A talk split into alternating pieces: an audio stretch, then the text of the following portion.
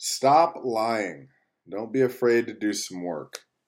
One of the most common things I hear is that, you know, I do some of that meditation stuff or I meditate, just not regularly. Your life is going to yield the results you want only when you put in the prerequisite effort. I don't say this judgmentally. I'm not saying you're a bad person if you're missing your goals. Rather, it's completely human and it's an understandable experience. But let's be clear about at least one thing, and that's that half hearted efforts yield half hearted, half attained goals. I've had a ton of students approach me and begin their practice um, with a sincere desire to improve their lives. And honestly, I have no reason at all to doubt that sincerity. The problem is that it's not, it just doesn't come easily. You know, therefore they get frustrated and they stop. Like just today, after reading one of the quotes, I think on Instagram or something, a student came to me. He said he's really working on responding well, and but he doesn't have the discipline. To me, this seems like a built-in guarantee of failure. You know, when you start with that attitude of I don't have the discipline before you even really try it, there's no such thing as the mind that cannot become disciplined and in the moment. However, equally true, there is no mind that can achieve this without making it a priority, which means it's not going to come easily. You've got to approach your practice and becoming the best version of yourself with an absolute desperation for success. It's only through this commitment that you'll begin to see any real improvements.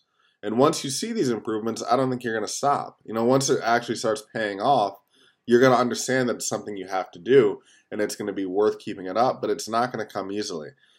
Um, if you think about the last diet you kind of did, or maybe the last workout program you half heartedly started, um, did you get the results that you wanted, or did you get those that were commiserate with your level of effort, with your level of dedication? Every time me, every time I personally do something halfway, the results are exactly what you'd expect. And they're halfway results for a halfway effort.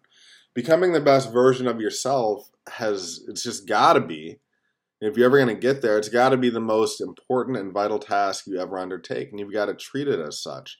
How else will you ever be able to live up to the potential that you have within you and be the best mother, um, the best father, husband, wife, friend, anything else that you can be when you're still sorting yourself out and you're still confused? So, you know, to like a quote, let's say, or to have listened to a talk, to have read a book, that doesn't mean that you own that knowledge. You know, it's only truth that is your own that can be alive. So it's through diligent effort and doing the work that you can make these universal truths your own. I know this goes against our quick fix society, I admit it. We all want five minute abs. We want to date right now. So we're on dating apps and everything else. We want material things and we get angry when we're faced with the um, amount of work that's necessary to achieve them. We feel frustrated and slighted in some kind of way because life isn't always on your timeline. And we've all been there. There's a lot of areas in my life I'm there right now. You know, I mean, so I get it and I'm saying that and I'm sharing that with you so you don't think that I'm like casting stones from a glass house. But I know that you have the potential for grace greatness if you'd only believe in yourself, if you'd trust yourself enough to do the work. You know, in a way, we're all like seeds.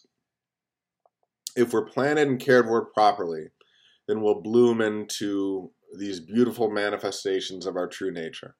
Locked away, whatever's locked away in that little seed, it will come out if it's taken care of. If we scatter the seeds on rocks, they're not going to grow. Um, however, and maybe even more importantly, if we plant them with great care, you're still not guaranteed any measure of success. You know, it's going to take ongoing effort. Imagine that you planted a seed and you can't wait for it to bloom. So even though you picked the best spot, I mean the best soil, it's got just the right sunlight. You plant it. You, nobody could plant a seed better. You've done it great. Um, you've watered it, and then you go to sleep. You know that night you're thinking about your seed. You can't wait to see what it's going to yield. You can't wait for the fruit. You can't wait to see the beautiful tree. And so the next morning you go and you rush out and you dig it out and you hold up the seed and you look at it and you don't see much progress, right? So you replant it just as lovingly, you put just as much care into it, you replant it, you go to bed that night, and then in the morning you dig it out and you look again looking for progress. What's going to happen if you do this three, four, five days in a row? Is you're going to kill the seed. It's going to be just as dead and useless as if it was scattered on the rocks. You've got to be patient with yourselves and be compassionate, and you can't judge and want these these things to come overnight. There's no such thing as this overnight success. Anybody who tells you that is lying to you. But you do have to plant the seed. Being patient doesn't mean never actually going out and getting your hands dirty, so to speak. You've just got to trust the process and stick to it. So don't be like that eager gardener who destroys everything by prematurely checking its progress and comparing it to others and and we all do that, don't we? I mean, we sit there and we look at other people and we say, I'm not where I need to be compared to what this person's doing or what society tells me I need to do.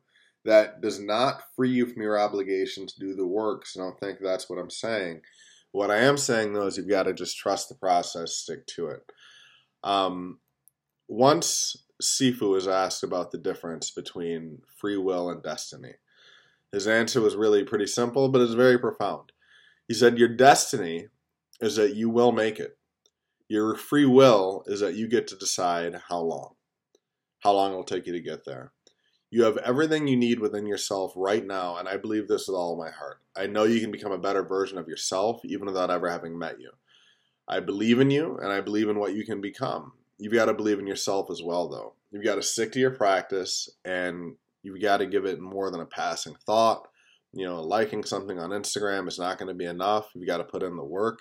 But if you do, you'll be astounded by what little consistent watering and care and just doing the right thing will help you to just bloom and you'll you'll bloom into the person that you want to become.